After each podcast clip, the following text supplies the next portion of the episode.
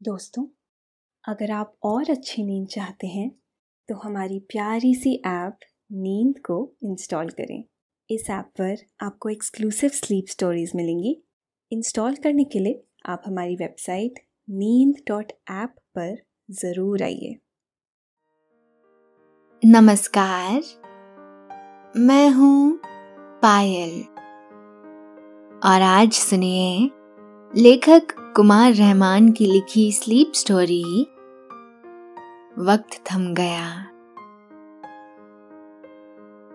आज आप एक ऐसे सफ़र पर जाने वाले हैं, एक ऐसी वादी में, जहाँ आपको दिलचस्प अनुभव होंगे।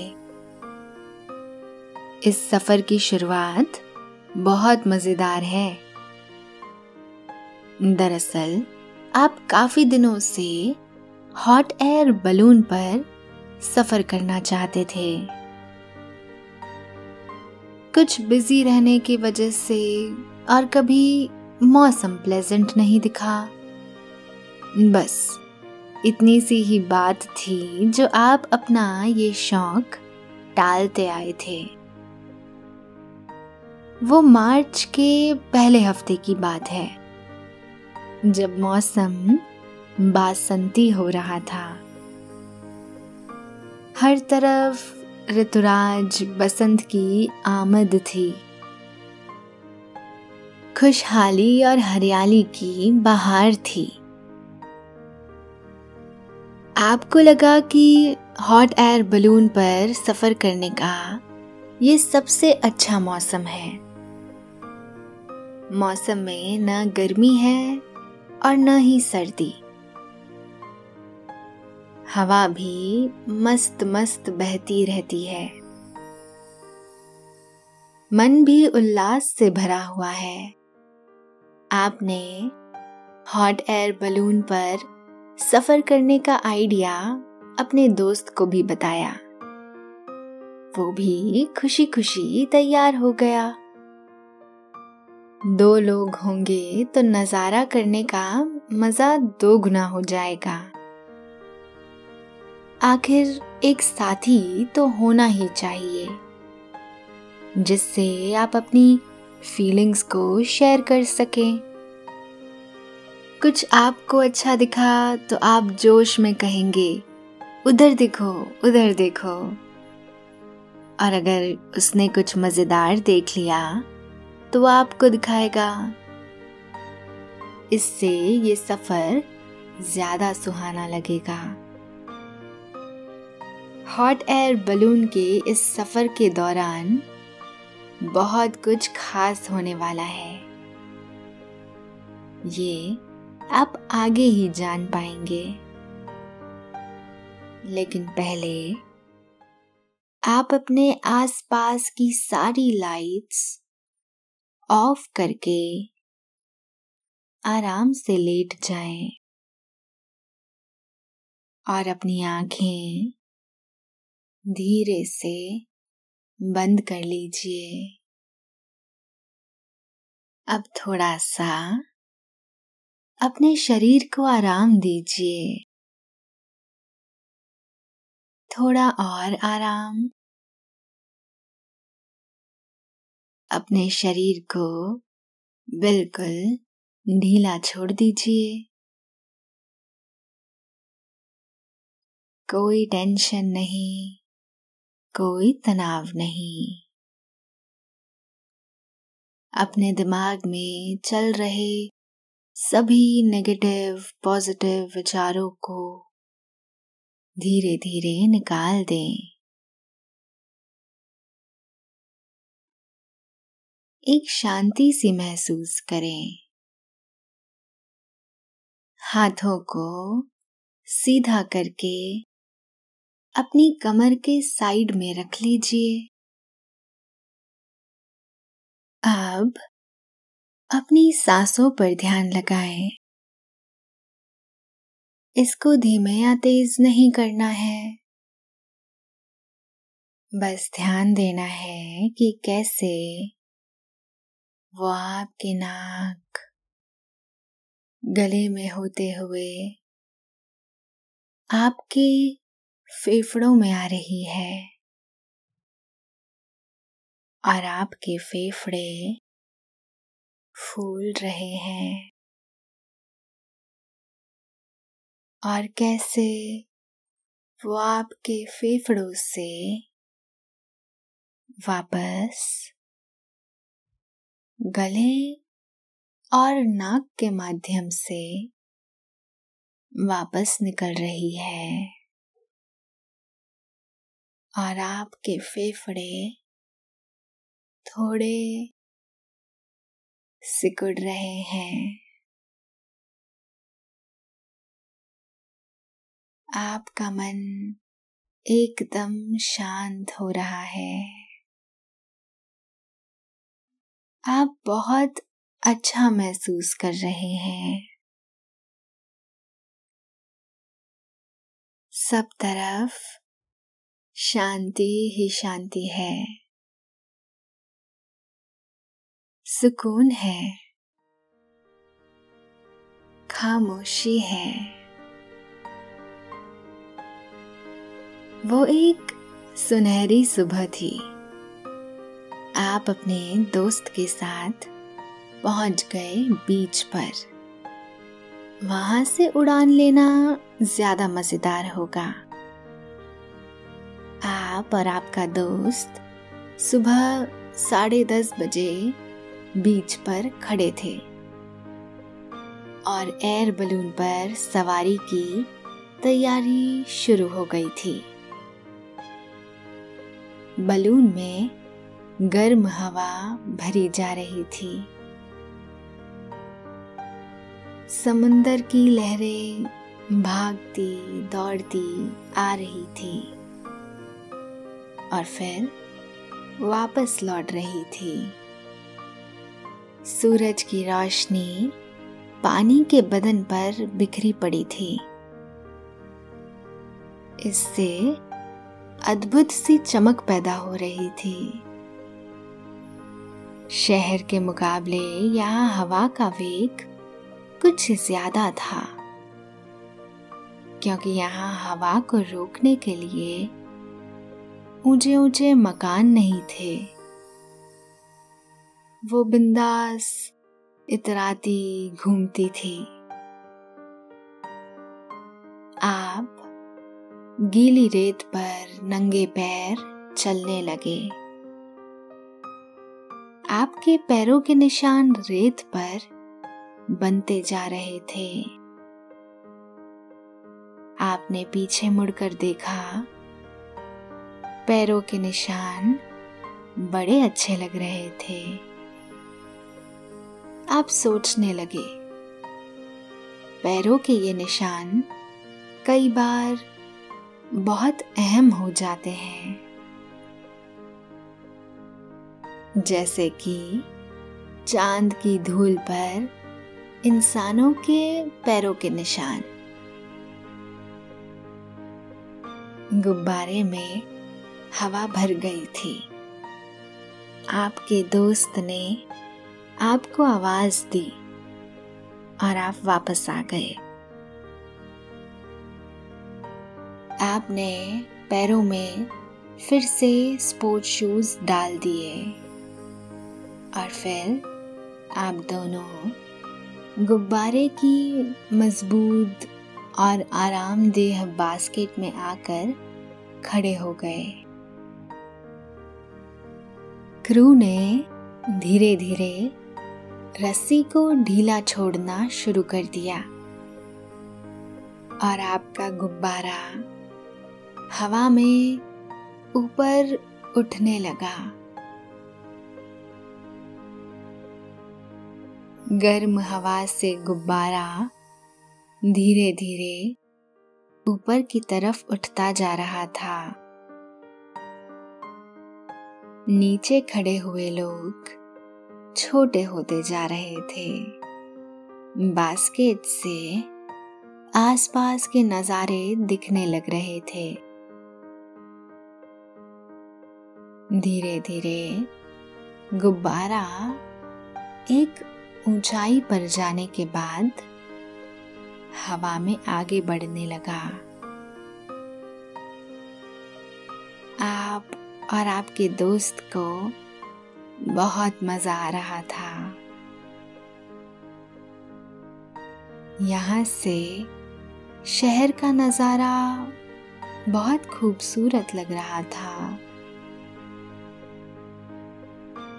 एक तरफ़ शहर था तो दूसरी तरफ़ समुंदर नज़र आ रहा था। आपका गुब्बारा आगे बढ़ता जा रहा था और आप दोनों आसपास के नज़ारों में खोए हुए थे। आप ऊपर से शहर की सड़कों, गलियों और इमारतों को पहचानने की कोशिश कर रहे थे। धीरे धीरे ये सारे नज़ारे दूर होते जा रहे थे। आप चौंक पड़े, क्योंकि आपका गुब्बारा काफ़ी दूर आ गया था।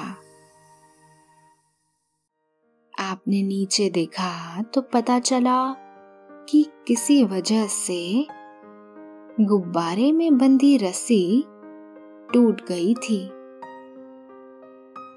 अब आपका ये सफ़र बहुत एडवेंचरस हो गया था। यानी इस बलून की कमांड आपके हाथों में आ गई थी। अब ये बलून आपको दूर दूर तक की सैर कराने वाला था। जब तक कि इसकी हवा गर्म थी। आपके दोस्त ने पूछा, क्या इस गुब्बारे को हम कमांड करने वाले हैं? क्योंकि क्रू तो है नहीं हमारे साथ। आपने उससे कहा था, श्योर? हम ही इसके क्रू हैं और हम ही इसके मालिक हैं। ये गुब्बारा हमें जहाँ तक ले जाए, हम साथ चलेंगे। आपके दोस्त ने हौसला और जोश दिखाते हुए कहा, श्योर, आज तो बहुत मज़ा आने वाला है। आप और आपका दोस्त हवा में उड़े चले जा रहे थे। ऊपर की हवा जरा ज़्यादा ठंडी थी। यही वजह थी कि आप दोनों ने पहले से ही जैकेट पहन रखी थी, ताकि आपको सर्दी का एहसास ना हो। शहर काफ़ी पीछे छूट गया था। आपका गुब्बारा एक अनजानी दिशा की तरफ़ जा रहा था। आपको बहुत मज़ा आ रहा था। आपने बास्केट से बोतल लेकर पानी पिया और आपके पास से कुछ परे होकर गुजरते सफ़ेद बादलों को आप देखने लगे। ऊपर से ये बादल कितने सफ़ेद और सुनहरे से नज़र आ रहे थे। मानो ये किसी का आंचल हो, जो हवा में उड़ता जा रहा हो, या फिर कोई राजहंस हो, जो किसी राजकुमार का पत्र उसकी प्रेमिका को पहुँचाने जा रहा हो। वैसे बादल खुद भी तो मैसेंजर्स ही होते हैं। कालिदास ने बादलों को मेघदूत ही तो कहा है ना? प्रेयसी का संदेश दूर तक ले जाने वाला। वैसे ये बादल अपने देश में खुशियों का पर्याय ही माने जाते हैं। इन्हें बड़े प्यार और सम्मान से देखा जाता है।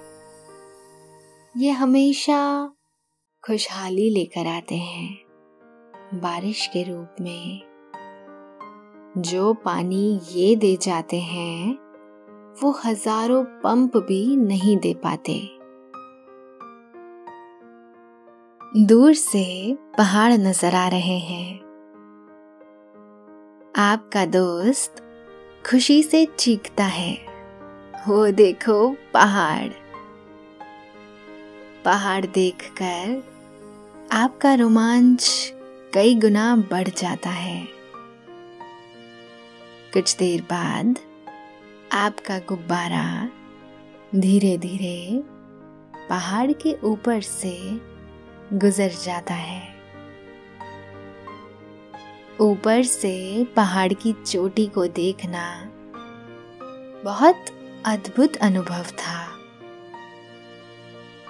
शांत सा, ऊँचा सा पहाड़ बहुत सुंदर नज़र आ रहा था। कुछ देर बाद आपको महसूस होता है कि आपका गुब्बारा धीरे धीरे नीचे आ रहा है। यानी कि गुब्बारे की हवा को गर्म बनाए रखने में इस्तेमाल होने वाला ईंधन खत्म हो रहा है। आप बिना परेशान हुए गुब्बारे के नीचे उतरने का इंतज़ार करने लगे। जब गुब्बारा एकदम नीचे पहुँच गया तो आप और आपके दोस्त ने गुब्बारे से नीचे जंप लगा लिया। कुछ दूर जाने के बाद गुब्बारा ज़मीन पर फैल गया। आप और आपके दोस्त आसपास ध्यान से देख रहे थे और जानने की कोशिश करने लगे कि ये कौन सी जगह है। आप समझ जाते हैं कि आप इस वक्त पहाड़ की वादियों में खड़े हैं। इस गहरी वादी के चारों तरफ़ ऊँचे ऊँचे पहाड़ हैं। यहाँ दूर दूर तक हर तरफ़ बस फूल ही फूल हैं। हर रंग के फूल, लाल, नीले, पीले, गुलाबी बैंगनी, खूब छोटे सारे फूल और बड़े इतने कि मानो अम्ब्रेला हो। आप और आपका दोस्त इन फूलों में खो जाते हैं। आप इनके नज़दीक जाकर देख रहे हैं। आपके दोस्त ने पूछा, इन वादियों में फूलों को किसने लगाया होगा? आप कहते हैं, कुदरत ने। ये खूबसूरती तो नेचर की ही दी हुई है। आपका दोस्त पूछता है, पर ये जगह कौन सी है? आप जवाब देते हैं, देखते हैं। शायद ही यहाँ लोग रहते हों। फ़िलहाल पहले गुब्बारे को संभालते हैं और बास्केट में रखे स्नैक्स और पानी को निकालते हैं। आप दोनों गुब्बारे को तह करके सलीके से एक तरफ़ रख देते हैं। इसके बाद बोतल से पानी पीते हैं। आपका दोस्त भी पानी पीने लगता है। आप अपनी कलाई पर लगी घड़ी पर नज़र मारते हैं। दोपहर के ढाई बजे थे। आप फिर से आसपास की चीज़ों को देखने लगते हैं। इसके बाद आप दोनों धीरे धीरे आगे बढ़ते जा रहे हैं। ये काफ़ी लंबी, चौड़ी वादी, यानी घाटी है। वादी के बीच में एक खूबसूरत सी झील है। झील का पानी एकदम साफ़ है। इतना साफ़ कि उसका तल भी नज़र आ रहा था। आप काफ़ी दूर दूर तक टहल आते हैं। लेकिन आपको आबादी नज़र नहीं आती। आप और आपका दोस्त वापस आकर झील के किनारे एक बड़ी सी चट्टान पर आकर बैठ जाते हैं। कुछ देर बाद आपका दोस्त पूछता है, वक्त क्या हो गया अभी? आप कलाई घड़ी पर नज़र डालते हैं और आप चौंक जाते हैं। क्योंकि कलाई में बंधी घड़ी अभी भी ढाई बजा रही थी। आप घड़ी को ध्यान से देखते हैं। घड़ी बंद है। उसकी सुइया एक जगह पर ठहर गई है। आप सोचते हैं कि शायद घड़ी के सेल खत्म हो गए होंगे। और फिर आप मोबाइल निकालकर टाइम देखते हैं। मोबाइल में भी ढाई बज रहे हैं। लेकिन उसमें कोई सिग्नल नहीं है कि आप कहीं कॉल भी कर सके। आप ये बात अपने दोस्त को बताते हैं। वो इस पर कोई तवज्जो नहीं देता है। और वो चट्टान पर लेट जाता है। वो बड़े मज़े में एक पुरानी फ़िल्म की धुन पर सीडी बजा रहा है। उसकी बेफिक्री देखकर आपको बड़ा मज़ा आया। गजब बंदा है। ये फ़िक्र नहीं है कि हम कहाँ हैं। और यहाँ से कैसे निकलेंगे? आप ये बात उससे पूछते हैं। वो बड़ी बेपरवाही से जवाब देता है। जिस तरह से यहाँ आए हैं, वैसे ही निकल भी जाएँगे। फ़िक्र किस बात की है?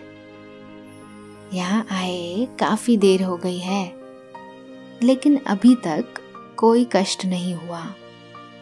इसका मतलब है कि आगे भी नहीं ही होगा। आप उसकी बात पर खुश हो जाते हैं और उसके हाथों को मजबूती से पकड़ते हुए कहते हैं, बहुत पॉजिटिव हो तुम। ऐसा ही होना चाहिए। अच्छा लगा तुम्हारी बातों को सुनकर। इसके बाद आप भी उसकी बगल में लेट जाते हैं। आप दोनों शांत लेटे हुए हैं। काफ़ी देर गुजर जाती है। आप अनायास फिर से घड़ी देखने लगते हैं। घड़ी में अब भी ढाई ही बज रहे हैं। आप उठकर बैठ जाते हैं और फिर चट्टान से उतरकर नीचे जाते हैं और साथ लाए स्नैक्स को लेकर वापस चट्टान पर पहुँच जाते हैं। आप अपने दोस्त को उठाते हैं और फिर आप दोनों ही स्नैक्स को खाने लगते हैं। तभी आपका दोस्त कहता है, तुमने एक बात गौर की। यहाँ हरियाली तो खूब है, लेकिन यहाँ पर कोई जानवर या पंछी नहीं है। तभी आप एक और बात कहकर उसे और भी ज़्यादा चौंका देते हैं। आप कहते हैं, तुमने एक बात गौर की। हमें यहाँ आए लगभग तीन घंटे से ज़्यादा हो गया है। लेकिन अभी भी यहाँ पर दोपहर जैसा ही उजाला है। और पहाड़ों की छाया में जरा भी अंतर नहीं आया है। आपका दोस्त चौंकते हुए पूछता है मतलब? आप जवाब देते हैं, यहाँ पर वक्त आगे नहीं बढ़ रहा है। मतलब यहाँ पर वक्त ठहरा हुआ है। आपका दोस्त चौंक कर चारों तरफ़ देखने लगता है। फिर कहता है, तुम सच कह रहे हो। लेकिन ऐसा कैसे मुमकिन है? आप मुस्कुराते हुए कहते हैं, मैं ये तो नहीं जानता कि ऐसा कैसे मुमकिन है। लेकिन यहाँ पर ये मुमकिन है। स्नैक्स खाने के बाद आप दोनों एक बार फिर से चट्टान से उतर जाते हैं और आसपास टहलने लगते हैं। कुछ देर बाद आपका दोस्त आसमान की तरफ़ देखते हुए कहता है यहाँ से हमें सूरज भी नहीं दिखाई दे रहा है। लेकिन पहाड़ों और चट्टानों की परछाई बराबर दिख रही है। और तुम सच कह रहे हो, इस परछाई में परिवर्तन नहीं हो रहा है। आप उसे कहते हैं, मेरी समझ से इसीलिए यहाँ पशु और पक्षी नहीं है, क्योंकि यहाँ पर वक्त का ठहराव उन्हें रास नहीं आया होगा। आपका दोस्त कहता है, यहाँ की लाइफ लेकिन बहुत मस्त है। उम्र बढ़ने की कोई टेंशन ही नहीं है। जब वक्त आगे ही नहीं बढ़ेगा तो उम्र बढ़ने का कोई सवाल ही नहीं है। सोने और जागने का कोई वक्त नहीं होगा। जब मन किया सो लिए, जब मन किया जाग लिए। आप कहते हैं, अगर यहाँ ऑफ़िस हो तो बड़ा ही मज़ा आए। जब मन किया, ऑफ़िस पहुँच गए। जब मन किया, छुट्टी। क्योंकि वक्त का कुछ अता पता ही नहीं होगा। यहाँ ब्रेकफास्ट की भी कोई झंझट नहीं होगी। जब भूख लगे, तब खा लो। आपका दोस्त अचानक जोश से चीख पड़ता है। हुर्रे। फिर वो कहता है, यार, अद्भुत जगह है ये। मुझे तो बहुत मज़ा आ रहा है। ऐसी जगह के बारे में मैं अक्सर सोचता था, जहाँ वक्त ठहर जाए। कोई भी चीज़ वक्त की गुलाम ना हो।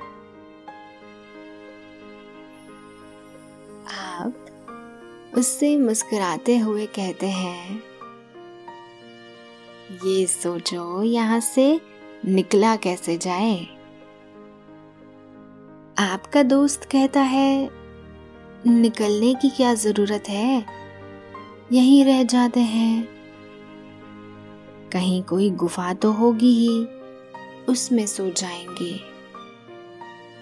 झील का साफ़ पानी पिएँगे और फल और कंद मूल खाकर जिएँगे। ऐसी शांत और अद्भुत जगह फिर कहा मिलेगी? आप उसे हँसते हुए कहते हैं, तुम्हारा आइडिया तो ठीक है, लेकिन मैंने ऑफ़िस से छुट्टी नहीं ली है। बॉस नाराज़ होगा। ऐसा करते हैं, लौट चलते हैं। फिर छुट्टी लेकर वापस आ जाएँगे। लौटते वक्त कुछ कपड़े वगैरह भी लेते आएँगे, क्योंकि मुझे पत्ते पहनना नहीं पसंद। आपकी इस बात पर आपका दोस्त भी हंसने लगता है। उसके बाद आप दोनों सोच में पड़ जाते हैं कि क्या किया जाए। आप दोनों तय करते हैं कि यहाँ से बाहर निकलने का कोई रास्ता ज़रूर होगा। आप दोनों पहाड़ों के किनारे किनारे रास्ता तलाशने में जुट जाते हैं। कुछ कोशिशों के बाद आपको एक दर्रा नज़र आ जाता है। और आप उसमें दाखिल हो जाते हैं। आप दोनों उस दर्रे में आगे बढ़ते जा रहे हैं।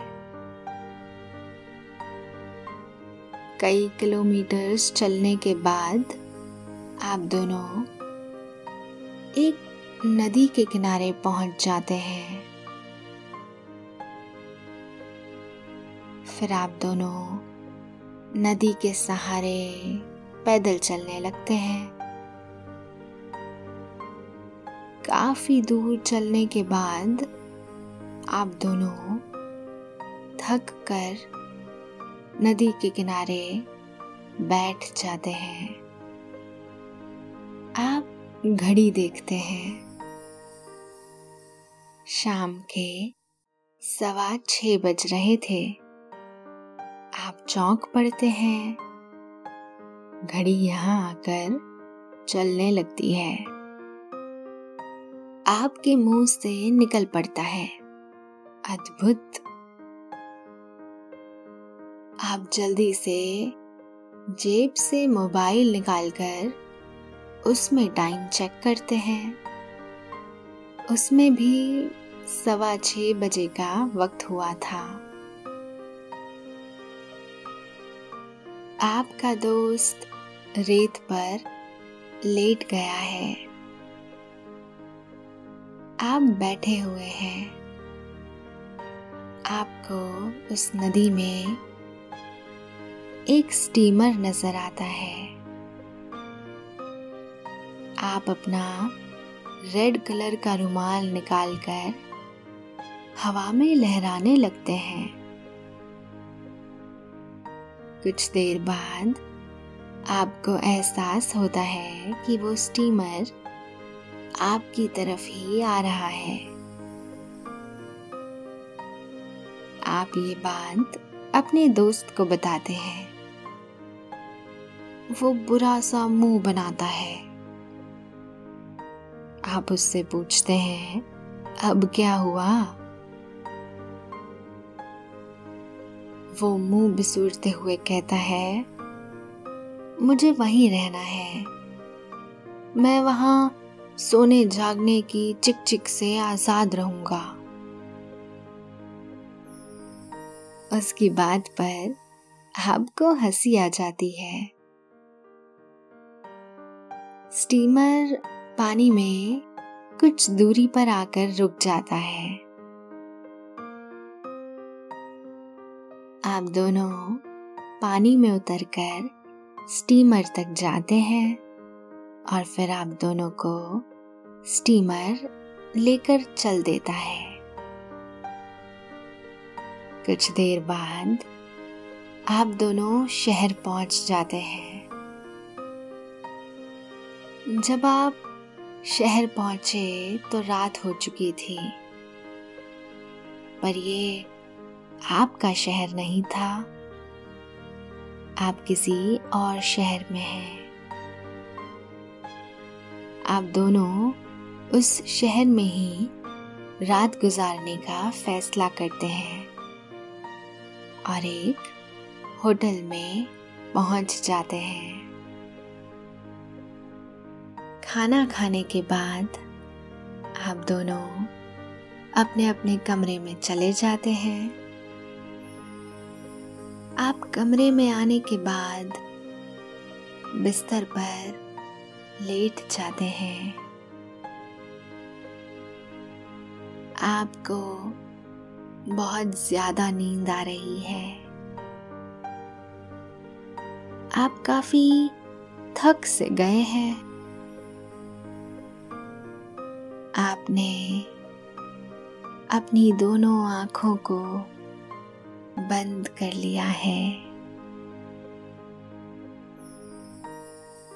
अब आप धीरे धीरे नींद की आगोश में समाते जा रहे हैं। समाते जा रहे हैं। शुभ रात्रि।